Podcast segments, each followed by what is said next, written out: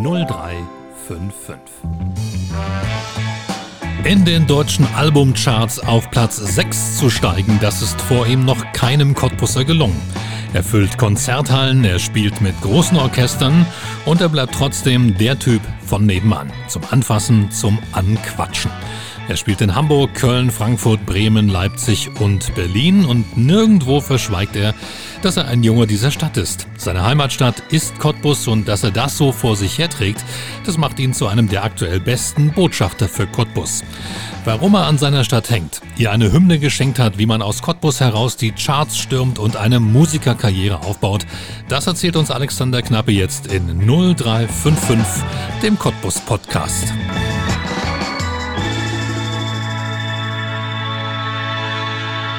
Es war ein langer, fast 4-jähriger Countdown auf dem Weg, auf dem schmalen Grat zwischen Taumeln und Fliegen, zwischen Ruhe und Chaos, ist dieses Album Teil meines Lebens geworden. Herzlich willkommen, Alex. Das hast du zu deinem Album geschrieben, deinem aktuellen.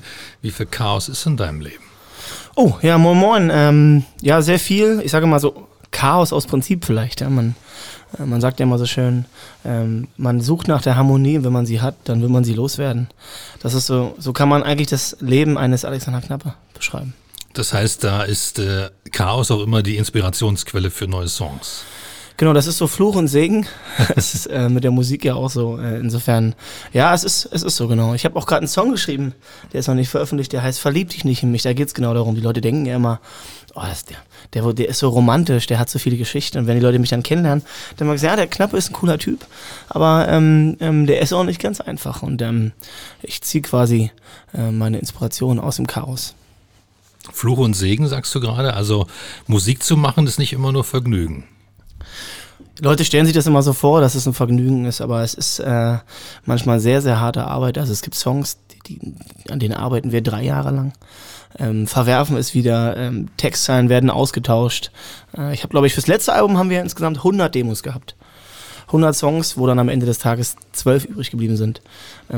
Es ist, genau, ich habe auch mindestens 4-mal überlegt aufzuhören. Und warum hast du es nicht getan? Tja, das, warum ich nicht aufgehört habe, das, ja, vielleicht mein Produzent Karl-Over-Krug hat mich genau 4-mal überredet. Bleib dran, Alexander. Du wirst irgendwann mal ganz groß. Ich mach dich groß. Es muss ja irgendwie auch immer aus einem Künstler raus. Ja, es kann ja nicht drin bleiben. Ja, am Ende ist es, ich kann nichts anderes. Ich muss da einfach auch durch irgendwie. Und das gehört auch dazu, dieses ständige Fallen und Aufstehen. Es ist wie im Sport. Du gewinnst halt nicht jedes Wochenende. Und da muss man einfach durch. Warum Musik? Warum muss das die Musik sein?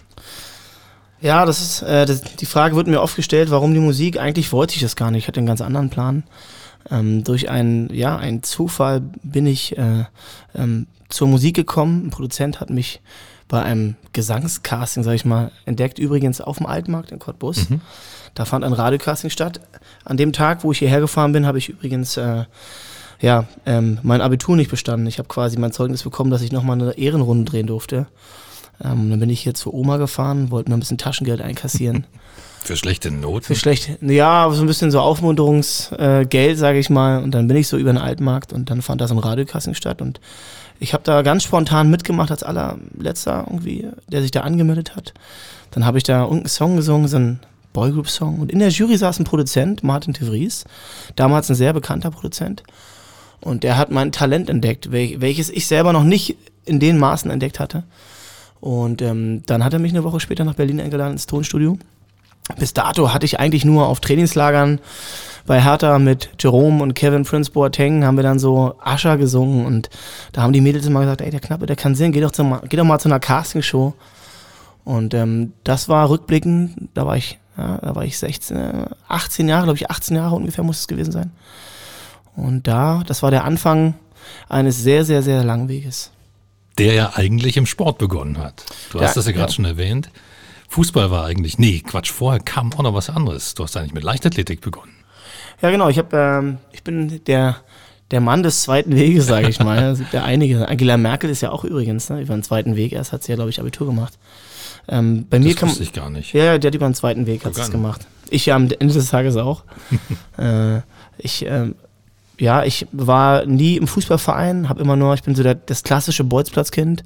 In der Schmelwitzer Straße in Cottbus haben wir 2 Bolzplätze, da bin ich groß geworden und wollte aber unbedingt auf die Sportschule in Cottbus. Und mein Papa kam dann auf die Idee, ja, du hast jetzt nicht die Genehmigung, irgendwie da dich bei den Fußballern zu bewerben. Dann packen wir dich oder bewerben dich einfach bei den Leichtathleten. Rennen kannst du, du hast eine richtig große Lunge. Ich hatte damals schon, war ich immer sehr ausdauerstark. Und dann habe ich das gemacht, bin zum Test nach Cottbus ins Sportzentrum. Ja, und dann haben die mich genommen.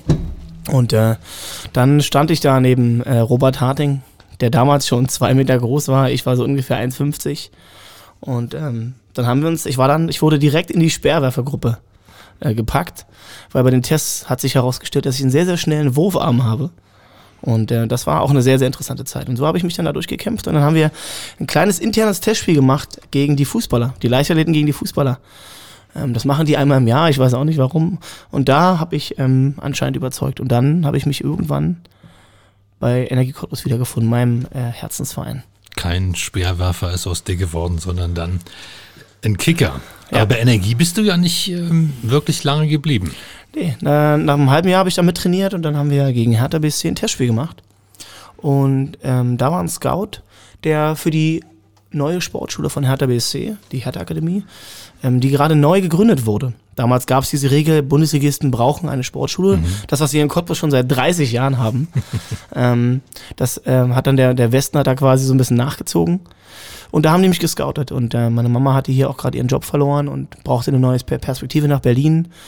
Und da kam das so irgendwie gar nicht so schlecht. Dann bin ich nach Berlin gefahren, die haben mich eingeladen, haben mir alles gezeigt. Der kleine Cottbuser Junge aus dem Osten, bin ich nicht rausgekommen über die Grenze, außer bis zur Ostsee, nach Bansin. Und dann saß ich da in Berlin-Charlottenburg im Olympiagelände und auf der einen Seite war das unglaublich, das war eine unglaubliche Chance für mich.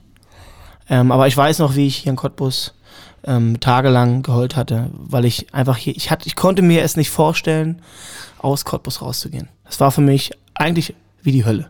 Mhm. Es gab für mich nichts anderes bis dato. Das war ist meine erste große Liebe bis heute. Und und dann habe ich es trotzdem gewagt. Du scheinst immer auf den Punkt fit zu sein. Also immer, wenn Leute hingucken, das ist ja auch heute so auf der Bühne, da gucken auch viele Leute hin. Also Casting entdeckt, beim Fußballspielen entdeckt, da ist ein Scout da. Also immer, bist du jemand, der sich so auf so Situationen einstellen kann und sagen, jetzt hau ich das Beste raus? Ach, weiß ich nicht. Ich glaube, da bin ich nicht anders als andere. Da muss so jeder seinen Weg finden. Vielleicht ist es Schicksal. Ich kann ja auch nicht sagen, ob ich morgen noch Musik mache. Das ist bei mir immer so, alles hängt immer so am seidenen Faden und es ist nicht so romantisch, wie es manchmal draußen aussieht. Viele denken ja, wenn man dann im Radio läuft, im Fernsehen, bei ProSieben, dass man dann hier mit einer S-Klasse von Mercedes permanent rumfährt.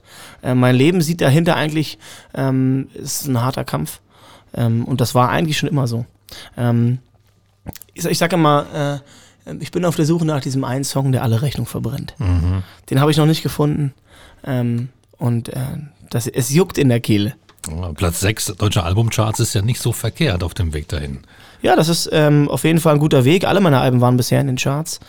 Aber um so richtig, sage ich mal, Reibach zu machen, musst du schon in die Top 3 und dann auch über einen längeren Zeitraum. Aber es zeigt, und das mache ich auf allen Konzerten, ich halte die Flagge hoch und das Business, die Branche ist, die sehen da ist jemand tief aus dem Osten, der die Flagge hochhält. Aber singst du tatsächlich dafür, also dass du davon leben willst, ist klar, aber singst du tatsächlich für den großen Wurf oder weil es einfach raus muss? Naja, um Geld geht es mir eigentlich am Ende des Tages nicht. Es geht eigentlich um dieses Gefühl, einen Song zu schreiben, den jeder gern geschrieben hat.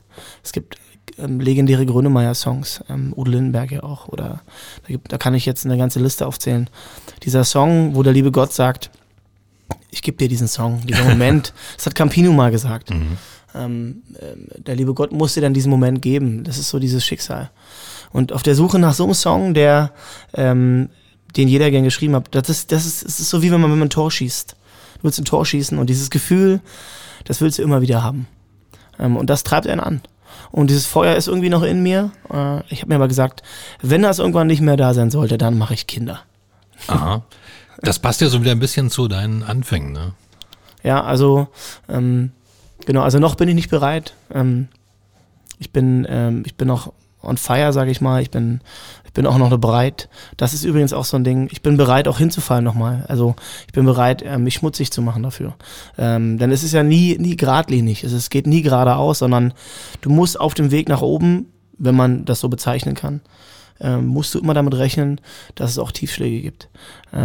Aber die wiederum gehören am Ende des Tages auch dazu, denn ohne Chaos keine Lieder. Und die machen vielleicht sogar die besten Songs. Vielleicht, man weiß es immer nicht. Ja. Genau. Also so, es gibt ja auch Songwriter, die dann, so Bruno Mars, die dann anders einfach, sage ich mal, Musik machen, eher so positivere Musik. Aber die Musik eines Künstlers spiegelt am Ende des Tages auch immer sein eigenes Leben wider. Wie muss man sich das vorstellen, wenn du schreibst? Setzt du dich ans Klavier oder an die Gitarre oder wie läuft das? Ist zuerst die Musik da oder der Text? Das kann man so gar nicht genau sagen. Eigentlich ist es...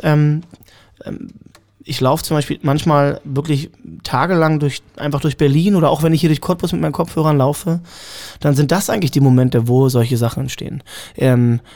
Eigentlich sind es dann manchmal Plakate, Sprüche, die irgendwo dran stehen. Die Ideen liegen eigentlich auf der Straße.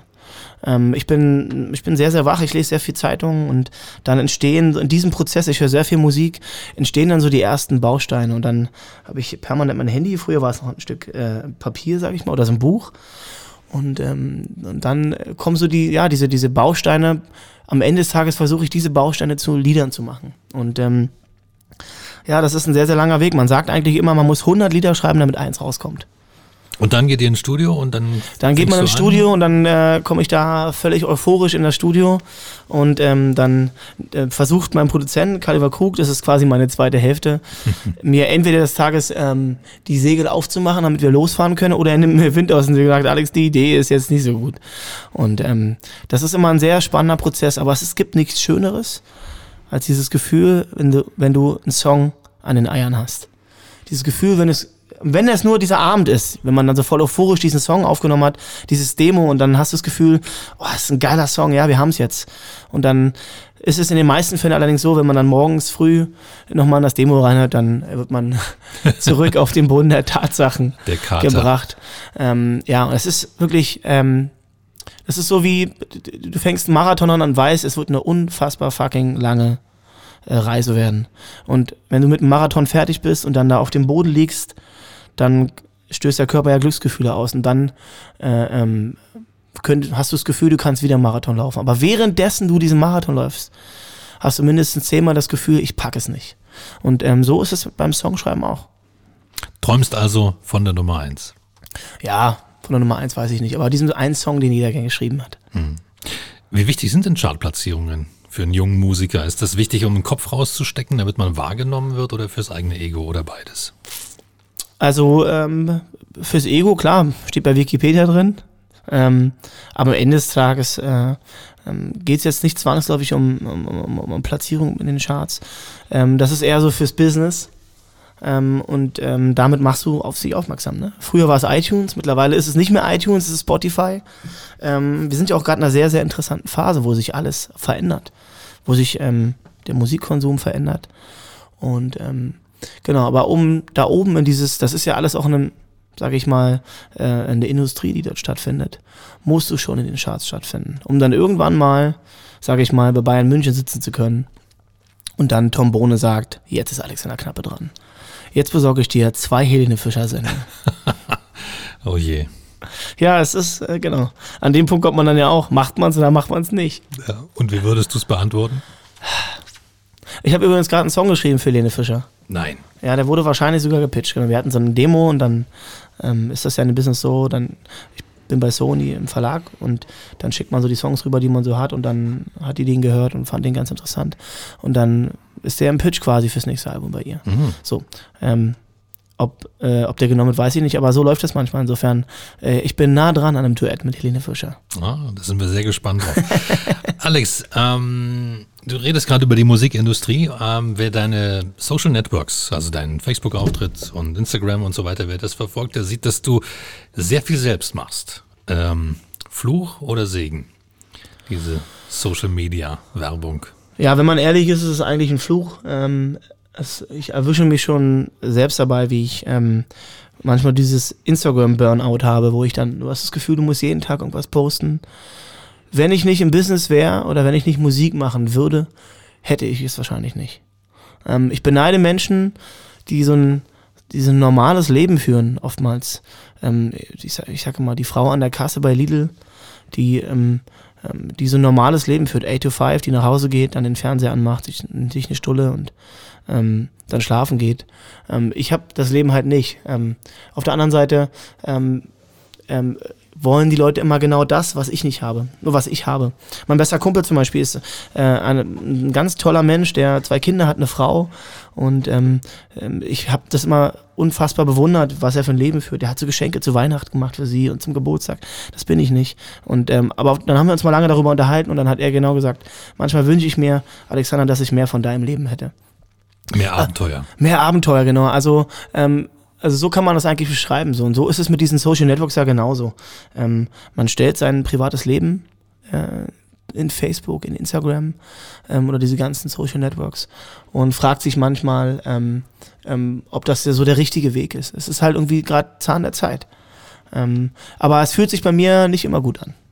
Also muss ich nackig machen, um eigentlich an die Leute zu kommen, und viele mögen das ja auch inzwischen schon gar nicht mehr. Es gibt so diese 2 Varianten, entweder es gibt diese Michael Jackson Variante oder diese Lady Gaga Variante, wo du sehr, sehr unnahbar sein möchtest. Kunstfigur, ja. Eine Kunstfigur, oder du entscheidest dich für den Typen, der sehr nahbar ist. Da ist einer von uns und da ist ganz klar, ich bin keine Kunstfigur, ich bin Alexander Knappe, ich bin echt, ich komme von der Straße, ich bin einer von euch. Und genau. Bei allem Fluch und Segen, irgendeiner muss dich ja da mal angestupst haben, um zu sagen, Alex, komm, da ist noch ganz, ganz viel mehr. Mach was aus dir. Wer war das? Ja, also da gibt's so ein paar Menschen in meinem Leben. Mein Papa wollte immer, dass ich zur Bundeswehr gehe und Lehrer werde. Eltern wollen ja immer, dass man diesen klassischen Weg geht. 3 netto, irgendwann Haus, Kinder, Garten. Ja. Er hat mich sogar mal als ich in der 9. Klasse war und als ich noch nicht herausgestellt habe, okay, Abitur wird nichts, Alex, das reicht nicht für dich, hat er mir ein Bewerbungsgespräch bei einer Tankstelle besorgt. Zum Glück habe ich mich gegen die Tankstelle entschieden. Und ja, ich hatte ja auch schon von erzählt, dass ich durch Zufall hier bei so einem Casting Cottbus mitgemacht habe. Dieser Tag hat nicht nur insofern mein Leben verändert, dass ich gemerkt habe, okay, da gibt es ein paar Produzenten, die meine Stimme gut finden, sondern dadurch habe ich auch andere Menschen kennengelernt, die heute meine besten Freunde sind, die damals schon auf der Bühne standen und die mich bis heute auf meinem Weg in schweren und guten Zeiten begleiten. Und einer davon ist zum Beispiel Timo, ist einer meiner besten Freunde. Der hat immer am Ende des Tages gesagt, Alex, du bist aus unserer Gang vielleicht der Beste. Du musst es irgendwann mal probieren. Ich glaube, du kannst es schaffen. Mhm. Und genau, das ist Timo, der kommt aus Berlin. Der ist übrigens auch Schlagersänger. Nein. Ja, Schlager singt der. Der macht Schlager, der macht Ballermann. Der war, glaube ich, im Sommer war er jetzt ein paar Mal am Ballermann und da war ich ein paar Mal dabei. Cool. Also nicht auf der Bühne, neben der Bühne. Den rufen wir jetzt mal an. Im Cottbus-Podcast hat jeder, der bei uns zu Gast ist, immer einen Telefonjoker, und das ist Timo und für Alex, und jetzt versuchen wir den mal zu erreichen. Mal gucken, was er uns über dich erzählen kann, Alex, und mal gucken, ob er gerne über seinen Mallorca-Ausritt mit dir hier berichten will. Ich bin gespannt, was er erzählt. Oder lieber auch nicht. Die Geheimnisse. Von Ballermann 6. Ja. Schalten Sie jetzt ein, 0355. Schulz, hallo. Hallo Timo, hier ist 0355, der Cottbus-Podcast mit Alex. Hey, grüß dich. Ich glaube, ihr kennt euch. Wir kennen uns, genau. Sporadisch. Ja, genau, ganz gut sogar. Er hat uns gerade erzählt, dass ihr zuletzt auch interessante Gigs auf Mallorca hattet. Also ich als Tourmanagement und ihr auf der Bühne. Ja, genau. Alex, der war öfter mal mit dabei und auf Malle, da geht die Post ab. Allerdings ist das dann, also wie gesagt, das Alex nicht auf der Bühne, sondern wir, unsere Band hat, die Zipfelbuben, und das ist dann eine andere Party. Da trage ich dann das Bier. Genau. Hatte da Talent? Als Tourmanager hinter der Bühne, würde ich sagen, da ist auf jeden Fall trinkfest. Ja, ein guter Feel-Good-Manager. Timo, Alex hat uns gerade erzählt, dass du ihn im Grunde genommen angeschoben hast, Musikkarriere zu machen. Kannst du dich daran erinnern? Wie lief das damals? Ja, also kennengelernt habe ich ihn, da war er 19, also noch ganz jung und unverbraucht. Witzigerweise bei Burger King, da hat er nämlich mit meinem Bandkollegen, also meinen heutigen Bandkollegen, hat er noch gejobbt. Und ich bin immer hingefahren nach dem Studio und habe mir immer meine Menüs abgeholt umsonst. Und da ist dann Alex halt immer mit rumgehüpft. So haben wir uns kennengelernt und dann saß er irgendwann bei uns mit im Studio. Und der war damals schon halt verrückter als wir alle und hat halt viel Talent mitgebracht und da haben wir uns gedacht, wir müssen irgendwann mal was mit ihm zusammen machen. So hat er angefangen. Und da hat er weitergemacht. Genau. Wo steht er heute? Aus deiner Sicht als Profi? Auf dem Weg nach ganz oben, würde ich sagen. Also er hat sich auf der Bühne immer noch beibehalten. Er ist privat ein bisschen ruhiger geworden. Auf der Bühne ist er immer noch ein Monster. Und ich kenne niemanden, der so abgeht wie er auf der Bühne. Und das ist natürlich ziemlich geil. So, und zudem hat er einfach einen Sound in der Stimme, der Wiedererkennungswert hat. Was fehlt ihm noch? Er hat vorhin gesagt, ja, den ganz großen Wurf, den hätte er gerne noch, den ganz großen Song, den will er einmal schreiben. Und wenn es nur einer ist, was fehlt ihm dafür noch? Was glaubst du? Ach ja, was fehlt einem da? Es ist vielleicht der Moment und vielleicht einfach der richtige Griff. Der Glücksgriff wird passieren. Ich weiß noch nicht wann, aber ich glaube bald. Timo, dann lenk ihn nicht so viel ab mit Mallorca. Dafür? Kann ich nicht versprechen. Er ist ja sogar schon mal eingesprungen. Ja. Ja, also auch eine ganz, ganz lustige Anekdote. Bei uns konnte einer nicht. Ja. Und dann ist Alex sogar eingesprungen und stand mit uns zusammen auf der Bühne und hat ein Oktoberfest mitgerockt. Ich war mal Teil der Zipfelbuben. Ja, genau. Also er hat einfach die Kappe ganz tief ins Gesicht gezogen und keiner hat ihn erkannt. Und er hat komplett die Autogrammstunde auch mit durchgezogen. Einfach wirklich komplett die Kappe nach unten gezogen. Und ist auf jedem Foto mit drauf, aber man sieht ihn halt nicht. Ne? Wie heißt eure Band? Die Zipfelbuben. Die Zipfelbuben. Das müssen wir nachher irgendwie gleich mal googeln. Genau. Aber Alex hat ja noch 5 Songs für die Playlist zum Podcast. Vielleicht schlägt er einen von euch vor. Mal gucken. Auf jeden Fall. Jawohl. Ich hoffe, auf wenigstens Nummer 6, bitte. Wunderbar. Timo, vielen, vielen Dank für deine Insider-Infos zu Alexander Knappe. Und dann drücken wir euch die Daumen mit den Zipfelbuben und für den nächsten Mallorca-Gig oder wo auch immer ihr auftretet. Dankeschön. Ciao. Und wenn ihr noch ein paar schlimme Geschichten braucht, dann ruft doch mal an. Das machen wir. Wir rufen ihn auf jeden Fall nochmal an, wenn wir noch ein paar schöne Geschichten über Alexander Knappe brauchen. Lass uns mal über Cottbus sprechen, über deine Heimatstadt. Du hast gesagt, dass du damals schon, als du zu Hertha BSC gegangen bist, fürchterliches Heimweh hattest. Ist das auch heute noch so, wenn du viel unterwegs bist? Na, ich wohne ja, wie vielleicht sogar schon viele wissen, seit 20 Jahren mittlerweile in Berlin. Diese Reise nach Berlin oder diese Entscheidung, nach Berlin zu gehen, war im ersten Moment für mich nicht die richtige. Im zweiten Moment war es das Beste, was mir passieren konnte. Es sind unfassbar viele Türen aufgegangen. Ich habe mich da durchgekämpft in Berlin. Und für mich, so beschreibe ich es immer, wenn ich nach Hause gefahren bin, war es für mich immer ich hatte immer Auswärtsfahrt quasi, wenn ich zur Energie gefahren bin. Andere sind zum Heimspiel gegangen. Für mich war es immer ein Auswärtsspiel. Und das Schöne ist, dass ich die Stadt und ihre Probleme und meine Familie, die hier wohnt, immer so von außen betrachten durfte. Was manchmal ganz gut ist, weil man dann einfach Dinge auch anders sieht. Aber ich habe auch damals schon, auch in der Schule, immer die Flagge hochgehalten und alle haben gesagt, Cottbus, und das waren die Zeiten, wo wir erste Liga gespielt haben, und da hat man die Stadt auch noch ein bisschen anders wahrgenommen. Die Buga damals, das war ja auch diese Zeit, da war die Stadt noch ein bisschen anders, sage ich mal, in den Medien vertreten, und da fiel es mir auch ein Tick leichter. Und es ist diese Stadt, diese Liebe zu dieser Stadt ist auch so ein bisschen so eine Hassliebe. Es gibt Tage, da mag ich die Stadt sehr und könnte mir vorstellen, hier vielleicht auch mal sesshaft zu werden, aber momentan ist es so, dass ich nach 3 Tagen schon auch das Gefühl habe, okay, ich muss noch mal raus in die weite Welt, in den RE2 nach Berlin, und dann tut's mir ganz gut, wenn ich weiß, wo ich herkomme. Ich sag mal, mein Kopf ist in Berlin und mein Herz ist in Cottbus. Das ist so momentan ein Status quo. Aber du trägst das ja tatsächlich, wie ich vorhin schon sagte, in der Anmoderation vor dir her. Also du machst daraus kein Geheimnis. Gibt ja auch Leute, die sagen, ja, ich komme so aus der Umgebung von Berlin. Ja. Nee, überhaupt nicht. Cottbus kommt ja manchmal sehr offensichtlich, manchmal auch versteckt in sehr vielen meiner Lieder vor.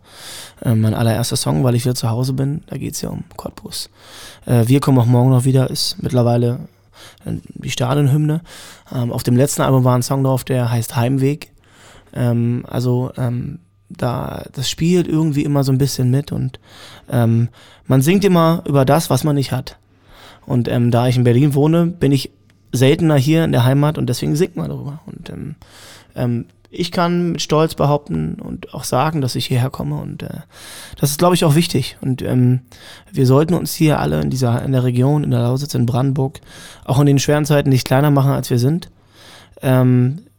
Ich finde, die Menschen hier, die haben hier sehr, sehr viel geleistet.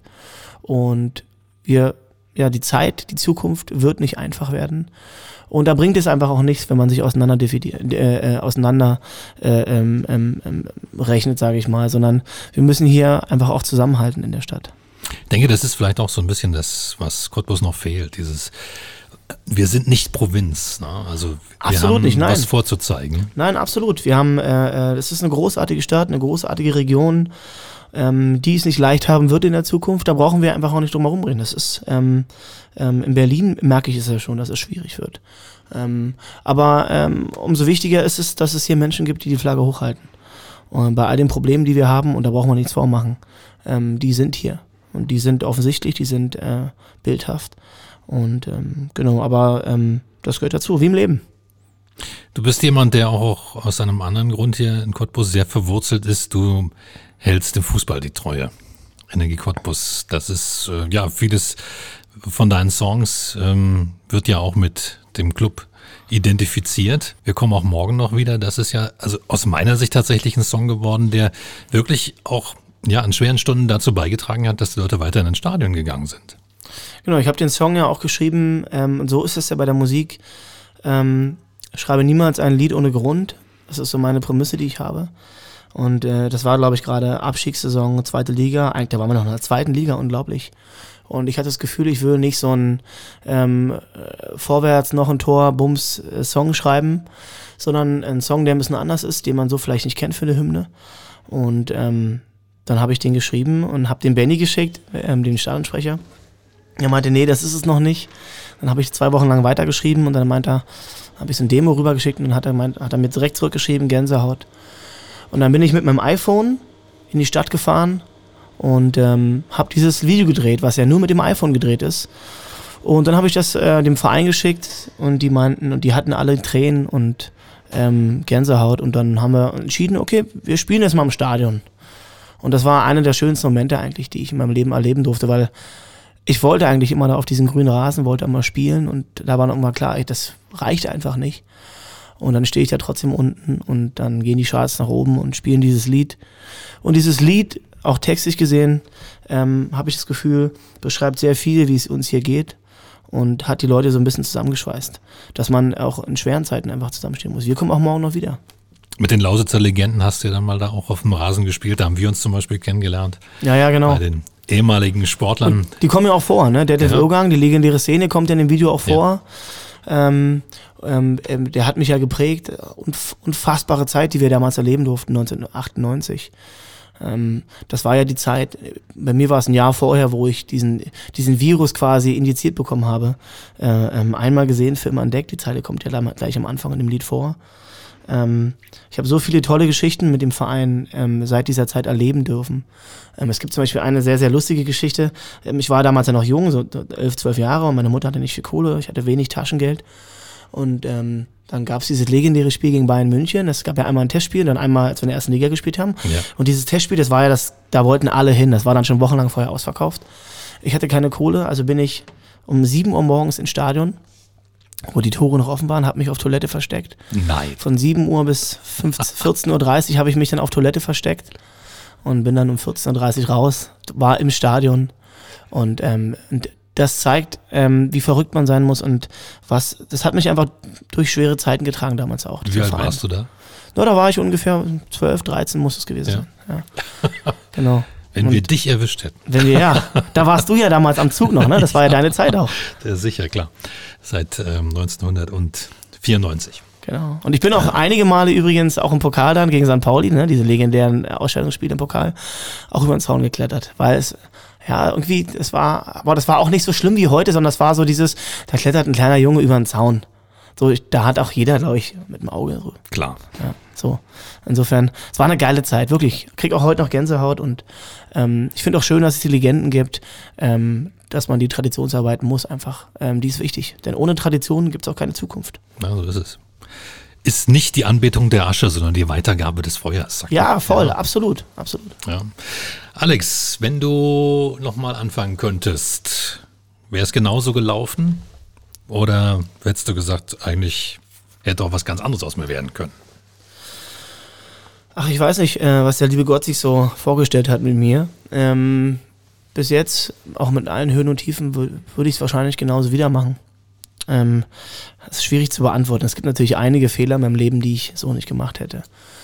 Ich habe ja auch diese legendäre Casting-Geschichte, in der ich ja sehr, sehr skandalös aus der Sendung ausgeschieden bin, die am Ende des Tages mich aber auch zu meinem Produzenten geführt hat, mit dem ich jetzt 3 Alben geschrieben habe, auch Songs, wie Weil ich wieder zu Hause bin. Und manche Dinge gehören dazu und die sind vielleicht auch wichtig. Ich glaube, jeder hat diese Schlüsselmomente, diese Tage. Ich habe auch einen Song, der heißt Tage wie diese. Diese Momente, die ein ganzes Leben verändern. Mal zum Positiven und mal zum Negativen. Deswegen, ich bin gespannt, was noch so passiert in meinem Leben. Ich bin auch noch jung. Ja, klar. Jung und knackig, 34. Ja 34. Meine Güte, bist du wirklich jung. Jetzt geht's erstmal auf große Tour. Das Album, du hast jetzt ziemlich viel Zeit gelassen. 4 Jahre, ne? Waren zwischen dem letzten und dem aktuellen. Und jetzt geht ihr auf Tour. Genau, wir gehen, das ist mittlerweile schon die vierte Orchestertour. Das ist ja auch ein Projekt, was sich in den letzten Jahren entwickelt hat. Und auf was ich sehr, sehr stolz bin, mit dem wir noch nie Geld verdient haben, weil es ein unfassbarer Aufwand ist. Denken die Leute ja auch immer, der macht die Hallen da voll in Cottbus und in Hamburg, in Berlin. Wenn ich diese Zahlen da mal veröffentlichen würde. Insofern, das ist ein Herzensprojekt, ein Projekt, was mein Image, den Namen Alexander Knappe einfach auch wirklich hörwertiger gemacht hat. Und die Idee ist auch durch einen Zufall entstanden. Das muss man am Ende des Tages auch sagen. Ne? Michael Heger von Radio Cottbus. Ich wusste, dass er einen guten Rat hat zum Theater. Und dann kam der auf die Idee, schreib doch mal Evan Christ, der ja mal eine Legende hier war in dieser Stadt. Mittlerweile nicht mehr, so ist das halt auch im Leben. Und dann habe ich ihn, weil ich wieder zu Hause bin, geschickt. Und dann hat er den Song seiner Sekretärin gezeigt und meinte, ja, Alexander Knappe, den kennt hier jeder in der Stadt. Und Evan kannte bis dato keinen einzigen deutschen Song. Das war sein allererster deutscher Song. Und er hat ihn gemocht und dann haben wir uns getroffen. Und eigentlich wollten wir uns mit einem neuen Song, der heißt Ohne dich, mit einer Orchesterversion beim Bundeswissen Song Contest für Brandenburg bewerben. Oh, cool. Dann haben wir Aufnahmen vereinbart im Probenzentrum in Cottbus hier. Mhm. Dann haben wir Ohne dich aufgenommen, eine Orchesterversion, das war total geil, haben den Song dann zu Stefan Raab geschickt und haben eine krachende Absage bekommen, weil das wusste ich bis dato auch damals auch noch nicht, dass da sehr viel Politik einfach war. Ja, klar. Und da haben die großen Plattenfirmen ihre Künstler einfach nach Brandenburg dann geschickt, haben dann irgendwie noch eine 7. Oma in der 3. Generation gefunden, die irgendwann mal in Brandenburg gewohnt hat. Und dann hat man gesagt, hier in Brandenburg, das ist mein Bezug. Brandenburger Schäferhund. Ja, Brandenburger Schäferhund, genau. Und so. Ja gut, aber dann haben wir gesagt, okay, wir haben das jetzt nicht gepackt da, aber haben diese Aufnahme, lass uns doch ein Konzert machen. Das war 2013. Im Staatstheater Cottbus sind wir in den Vorverkauf gegangen und das Ding war innerhalb von 3 Monaten ausverkauft. Das war der Anfang. Und die Reise hat damals begonnen und die Reise ist, die geht bis heute noch. Und jetzt gehen wir in 8 Städten in Deutschland, in großen Hallen auf Tour. Und das war kein leichter Weg, aber ich habe es riskiert. Und riskiere es immer noch. Es ist ja nicht mehr das Orchester des Staatstheaters in Cottbus. Jetzt ja, ist leider nicht mehr. Ein anderes. Skandale. Ja, ich glaube, viele wissen das ja, dass Evan Christ in Cottbus quasi gefallen wurde. Schön formuliert. Eine bittere Zeit für ihn und für seine Familie. Und ich habe ja da in den hiesigen Pressen in unserer Region auch meine Statements dazu abgegeben. Ich habe mich ja mit beiden Parteien auch unterhalten und es ist nie rechts, es ist nie links, es ist meistens immer die Mitte. Ja. Und für mich war es immer eine Ehre und wird es auch sein, hoffentlich, mit dem Staatsleiter zusammenzuarbeiten. Da arbeiten sehr, sehr viele tolle, kreative Menschen, aber es war für mich auch, und ich bin Evan sehr, sehr dankbar, dass er das riskiert hat, mit einem kleinen Cottbuser Jungen diese Story zu schreiben. Ich bin beiden sehr dankbar und insofern musste ich dann leider Gottes entscheiden, was mache ich jetzt? Ich will die Geschichte weitergehen, also habe ich einfach ein eigenes Orchester gegründet. So macht man das dann halt. Das ist ja auch das Einfachste der Welt. Ja, ganz einfach. Und dann bin ich irgendwie mit meinem Produzenten 6 Monate lang durch Deutschland, durch Europa gereist und wir haben das Sinfonieorchester Europa gegründet, was aus 35 bis 40 Musikern besteht, ohne Band. Und genau, Und wir gehen im September, Oktober auf zweiwöchige Klassenfahrt. Mit dem Orchester. Probt ihr jetzt schon? Wie muss man sich das vorstellen, wenn da 30, 40 Leute deine Songs spielen können? Naja, man wundert sich, so viele Proben gibt's da gar nicht. Wenn der Vorhang in Köln fällt, am 29.09. in Köln, dann werden die ersten 3-4 Shows einfach auch noch so Live-Proben sein. Aber die Leute, die beim Konzert von mir schon mal waren, die wissen, diese kleinen Fehler, ich sage immer, wir haben ein paar Fehler eingebaut, damit es nicht so perfekt klingt. Mhm. Die gehören dazu. Alles ist ein bisschen spontaner und wir haben schon grandioses Special Guest für die Orchestertour eintüten können. Es wird eine tolle Reise werden. Aber die Wahrheit ist, ich weiß noch nicht, ob es so richtig funktionieren wird. Es kann auch, es ist so ein bisschen am seidenen Faden, die ganze Show. Warum? Weil so viele Komponenten da sind, die funktionieren können, die nicht funktionieren können. Weil ich habe nicht die Kohle, 4 Wochen lang vorher zu proben. Helene Fischer probt 4 Wochen lang, mietet sich die Mercedes-Benz Arena und dann wird die ganze Show 4 Wochen lang geprobt. Da fällt der Vorhang am ersten Tag und da ist aber alles auf den Punkt. Bei uns geht das einfach nicht, weil wir die Kohle nicht haben. Also müssen wir ein bisschen alles oder nichts machen. Und das war die letzten Jahre ja auch schon so. Es ist immer gut gegangen. Vielleicht geht es jetzt am 29. in die Hose, ich weiß es nicht. Insofern lohnt es sich vielleicht, ein Ticket zu holen, auch wenn man Knappe nicht kennt. Vielleicht will man ihn einfach nur fallen sehen. Das glaube ich nicht. Am 4. Oktober bist du übrigens hier in Cottbus. Ja, am 4. Oktober bin ich in Cottbus, genau. Da bin ich auch unfassbar stolz, dass wir schon ausverkauft sind fast. Ich glaube, wir sind sogar schon ausverkauft. Das ist auch... Cottbus ist für mich ein sehr, sehr wichtiger Baustein, um irgendwie finanziell über die Runde zu kommen bei dieser Tour. Ich glaube, wir haben jetzt 1900 Tickets und das macht mich auch ein bisschen stolz. Angefangen haben wir übrigens in Bebel. Ach. Ja, jede Idee fängt klein an. Und jetzt ist es die Stadthalle. Und jetzt ist die Stadthalle. Ich habe in Cottbus, glaube ich, schon alles gespielt und mein ganz großer Traum ist es eigentlich mal, wir sind das schon 2-3 Mal angegangen, ein eigenes Konzert oder vielleicht ein Konzert mit Freunden im Stadion zu spielen. Das ist mal einer meiner großen Träume, die ich habe. Ich weiß nicht, ob ich das schaffe, aber das ist noch so ein Traum, der hängt bei mir ganz oben. Vielleicht kommt irgendwann mal der Tag, ich weiß es nicht. Ist das dann was Besonderes oder nur ein Termin der Tour, wenn du hier in Cottbus spielst? Ja, Heimat ist immer sehr, sehr schwierig. Ja. In der Heimat hat man immer das Gefühl, es gab mal so ein, bei meinem allerersten Konzert in Bebel, habe ich eine Stunde vorher gekotzt und gebrochen, mir ging es mir unfassbar schlecht. Der Druck ist in der Heimat immer ein bisschen größer. Die ganze Familie ist da, Freunde, und da will man es natürlich auch allen beweisen, will es noch besser machen als überall. Da fehlt ja manchmal so ein bisschen die Leichtigkeit. Also Heimat ist eigentlich immer das schwierigste Konzert auf der ganzen Tour. Und trotzdem willst du es ja gern machen. Ja, klar. Man geht, da muss man auch mal ein bisschen riskieren. Ja. Aber wir haben übrigens auch schon richtig tolle Gäste für das Cottbus-Konzert. Ich sag nur Hashtag Legende, Hashtag 1969, Hashtag alt wie ein Baum. Mhm. Oh, jetzt wird's interessant. Ja, genau. Ich bin gespannt. Ja, es wird so ein bisschen Thema Legenden und 90er Jahre werden. Okay. Gut, wir wissen jetzt nicht so ganz genau, ob es noch Tickets gibt. Du weißt es nicht so genau, ich weiß es sowieso nicht. Ich weiß es auch nicht. Ja, einfach mal gucken. Also 4. Oktober in der Stadthalle Alexander Knappe mit dem Orchester Europa. Was kommt danach? Das ist der nächste Höhepunkt, neues Album? Ja, auf jeden Fall. Ich bin schon mitten dabei. Ich hatte mir auf jeden Fall vorgenommen, nicht wieder 4 Jahre lang zu warten. Was natürlich einfacher gesagt ist als getan, weil am Ende braucht ein Album ja auch Zeit. Ein Album braucht Chaos, ein Album braucht Geschichten. Ich sammle gerade Geschichten, ich sammle gerade ein bisschen ein, was so passiert. Ich habe mich auch wieder von meiner Freundin getrennt, ich bin auch wieder Single. Und jetzt ist das besser fürs Schreiben oder schlechter? Ah ja, man weiß es nicht. Darüber unterhalte ich mich sehr oft mit meiner Band, wenn wir so im Tourbus sind. Mhm. Braucht man Chaos, um zu schreiben? Mein Pianist zum Beispiel sagt, nein, das braucht man nicht. Da hat jeder so seine eigenen Regeln. Und ich probiere beides aus. Also während meiner Beziehung sind auch gute Lieder entstanden. Insofern, es ist wie immer, es ist eine Mischung aus beidem. Eine chaotische Beziehung wäre vielleicht nicht schlecht. Ah, ich weiß nicht, das lenkt vielleicht auch zu sehr ab. Eine offene Beziehung. Ja, lenkt auch ab, ne? Chaos ein bisschen, ist zu viel. Mhm. Ja. Am Ende, ich habe mal ein Interview mit Herbert Grönemeyer gelesen und der meinte, er hat die besten Lieder geschrieben und das ist ja irgendwie auch das Tragische an dem Ganzen, also der Weg und Mensch, das war die schwerste Zeit seines Lebens, wo erst seine Frau gestorben ist und dann eine Woche später seine Schwester. Es ist irgendwie, und da gibt es einige Künstler, die dann davon erzählen. Aber das will man ja auch nicht. Das ist irgendwie, ist es auch bitter, aber ja, es ist, deswegen, es gibt kein Rezept zum Liederschreiben. Wenn es das gäbe, den Knopf. den Knopf, den Hit-Knopf. Aber dann würden den alle drücken und dann wäre es auch wieder kein Hit. Genau, insofern, ja, so ist es. Du hast mal auf Lehramt studiert. Oh ja. Könnte das sowas sein, nach der Karriere, wenn du sagst, ja, wenn es nicht wird, der ganz Große, dann kann ich mir auch wieder vorstellen, zu den Kindern zu gehen?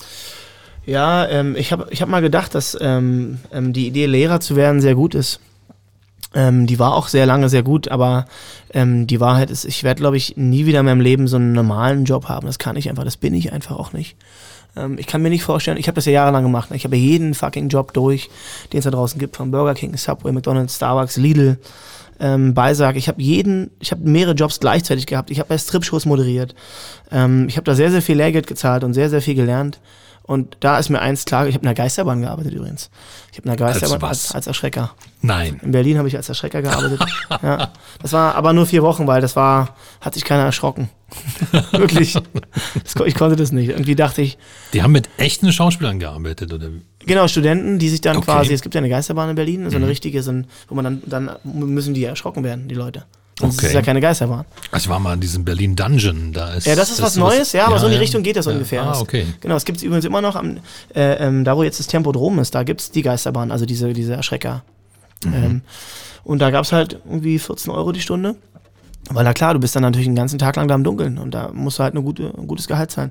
Und eigentlich habe ich immer gesagt, ich will wenig machen und viel verdienen. Das war immer so meine Idee. Minimaler Aufwand, maximaler Ertrag. Also dachte ich, okay, bewerbe ich mich da mal. Und dann haben die mich genommen und dann, das war auch eine sehr tolle Erfahrung, muss ich sagen. Ich musste leider sagen, funktioniert bei den wenigsten genau dieses Modell. Nee, ja, das funktioniert leider nicht so. Ja, und dann habe ich gesagt, okay, Lehramt, mal was Richtiges, irgendwie was Stabiles. Und mein Dozent hat immer zu mir gesagt, mein Professor, Alexander, du könntest irgendwann mal ein sehr, sehr guter Lehrer werden, aber du bist leider Gottes einer der schlechtesten Studenten, die wir hatten. Weil ich bin irgendwann an diesen Punkt gekommen, wo dieses Musikerleben nicht im Einklang mit dem Lehramtsstudium gepasst hat. Ich bin dann zur Vorlesung zu spät, habe mehrere Vorlesungen abgesagt, habe Klausuren verschoben und bin irgendwann an so einen Punkt gekommen, wo du dich entscheiden musst. Das kennt auch jeder. Es gibt so Punkte im Leben, da musst du dich entscheiden. Alles oder nichts. Und ich habe mich für die Musik entschieden. Und genau, es gibt Tage, da bereue ich es und es gibt Tage, da sage ich, es war alles richtig. Genau, so ist es mit dem Lehramtsstudium. Aber ich glaube, das geht ganz vielen Leuten so. Also auch alle, die das mit Leidenschaft machen, da gibt es immer Punkte, wo du denkst, ich schmeiß jetzt alles hin. Ja, voll. Und wenn man die dann überlebt, sage ich mal, wie bei so einem Marathon, irgendwie die Waden krampfen und du denkst, pack es nicht mehr und der Kopf ist aber viel, viel stärker manchmal, als man denkt. Und genau, und diese Momente geben einem dann vielleicht auch wieder ein paar Ideen, ein paar Momente, um über was zu schreiben. Ja, und auch dieses innere Schwungrad, ne? Das kommt dann plötzlich wieder an Fahrt und dann kannst du dir gar nicht vorstellen, irgendwie jemals was anderes zu machen. Das ist absolut. Dann plötzlich wieder da. Ja, und das Gehirn lernt ja auch, vor 4 Jahren oder vor 3 Jahren war ich mit meinem Produzenten in Mallorca und wir dachten, wir schreiben ein paar Lieder und es kam nichts raus und dann haben wir irgendwie uns gestritten und das war so der Streit, würde ich sagen. Und dann standen wir uns gegenüber mit Tränen und ich habe gesagt, ich brech ab, ich höre auf, ich mache nie wieder weiter. Und dann sind wir irgendwie, das war der Moment, wo wirklich eigentlich Feierabend war. Und ein Jahr später habe ich mein größtes Konzert aller Zeiten hier in der Region, mein eigenes gespielt, in Spremberg Open Air, 2.500 Leute. Also Sieg und Niederlage liegen manchmal so nah beieinander, was mich heute dazu manchmal bringt zu sagen, mach weiter. Weil es Momente gab, die mir gezeigt haben, wenn du über deine Grenzen gehst, über diese Momente, über diesen roten Punkt, wenn du das schaffst, dann kann man Großes erreichen. Nur wer gut groß denkt, kann auch Großes erreichen. Ist das eine Stärke von dir, diese innere Motivation wiederzufinden? Oder hast du andere Stärken? Naja, das kommt aus dem Sport, muss man ganz klar sagen. Ja, das kommt aus dem Sport. Ja. Deswegen würde ich meine Kinder auch immer zum Fußball schicken oder wo es um Spielsportarten geht, wo du am Wochenende auch mal verlierst und wo du lernst, dass es dazugehört. Charakterbildend, klar. Charakterbildend, unglaublich wichtig. Du gewinnst nicht jedes Spiel. Du wirst auch nicht immer der Beste sein. Es wird immer einen geben, der besser ist als du. Aber auch das gab in der Schule, habe ich mal das Gefühl gehabt, war mal sehr neidisch, wenn andere besser waren als ich. Aber das musst du auch lernen, dass du musst auf diesen Moment warten, wo du dann dran bist. Und dann musst du halt auch abliefern können. Im Abitur, bei den Prüfungen. Es gibt so Momente im Leben, da musst du abliefern. Wo du darfst du halt nicht verlieren. So, und die gab es bei mir en masse. Und auch da habe ich natürlich nicht immer abgeliefert. Naja, aber an einigen Stellen schon. An einigen Stellen schon, genau. Ich sag mal, Casting. Genau, am Ende des Lebens muss man mehr richtige Entscheidungen als falsche getroffen haben. Das ist ein sehr, sehr schöner Satz. Ja, also wenn es 5-6 war nur oder 6-5. Hast du Rituale? Fußball ist man ja, wenn du Fußballfan bist, sehr, sehr abergläubisch häufig. Gibt es da auch was von dir oder für dich vor deinen Auftritten? Also von ja, bei den Auftritten gibt es ja mal so, mal so. Ich höre immer einen besonderen Song, der mich begleitet. Den höre ich immer vor Konzerten, aber auch nicht immer. Wobei ich eigentlich schon auch abergläubisch bin. Zum Beispiel früher, wenn ich ins Stadion gegangen bei Energie bin, dann gab es immer so Sachen, die ich gemacht habe. Zum Beispiel jetzt auch, ne, Energie hat ja jetzt am Wochenende, ich weiß nicht, kann man das sagen zeitlich? Darf man das sagen? Wir haben ja übrigens die Sendung hier zeichnen wir zum zweiten Mal auf. Knappe die zweite, ja, weil... das solltest du eigentlich nicht erzählen. Das ist jetzt egal. Und eigentlich stehe ich immer auf der Haupttribüne in der Mitte und habe mich vor diesem Spiel entschieden, ich stelle mich diesmal ganz links auf die Westtribüne, wo ich früher mal gestanden habe. Aber glaube es, ja, kommt und geht. Kommt und geht.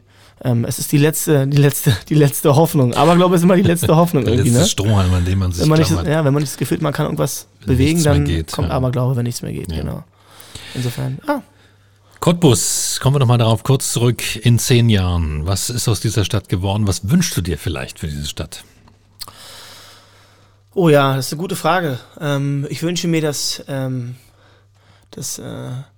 keiner mehr Steuern zahlen muss, dass alle reich sind. Großartig. Das Energie Cottbus in der ersten Liga. Ach, am Ende wünscht man sich das Beste, aber ich bin auch Realist.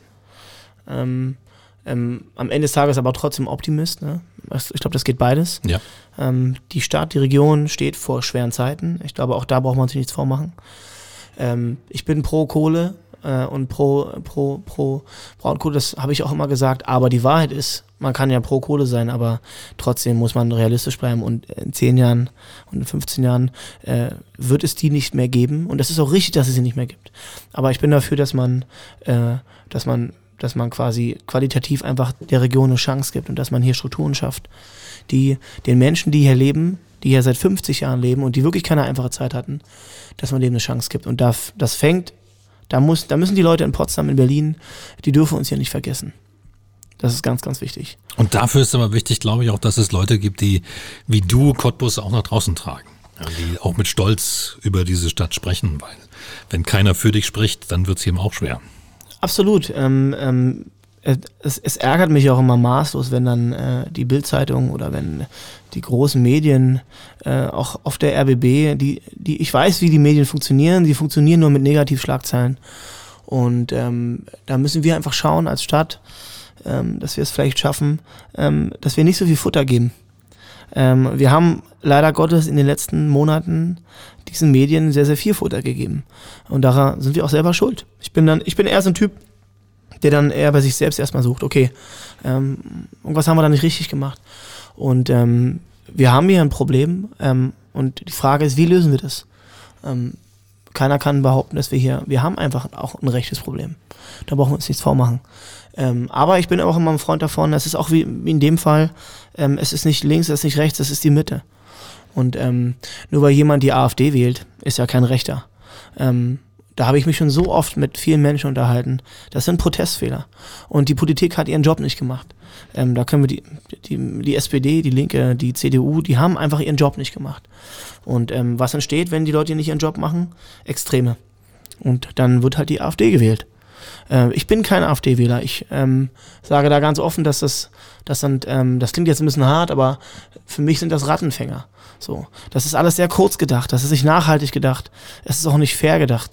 Und da liegt es an uns, Perspektiven zu schaffen für diese Menschen, die diese Partei wählen.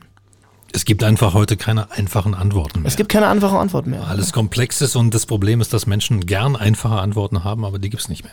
Es gibt keine Antworten, genau, es gibt nicht dieses Schwarz-Weiß und daran müssen wir uns einfach auch gewöhnen. Und vielleicht braucht nicht jeder Mensch ein Auto, jeder Mensch 3 Fernseher, jeder Mensch 3 Laptops, jeder Mensch 3 Handys, muss nicht 4-mal im Jahr in Urlaub fahren und dann noch 6-mal ins Moskito gehen essen. Das, finde ich, habe ich oftmals auch das Gefühl, ich erwische mich dabei auch selbst.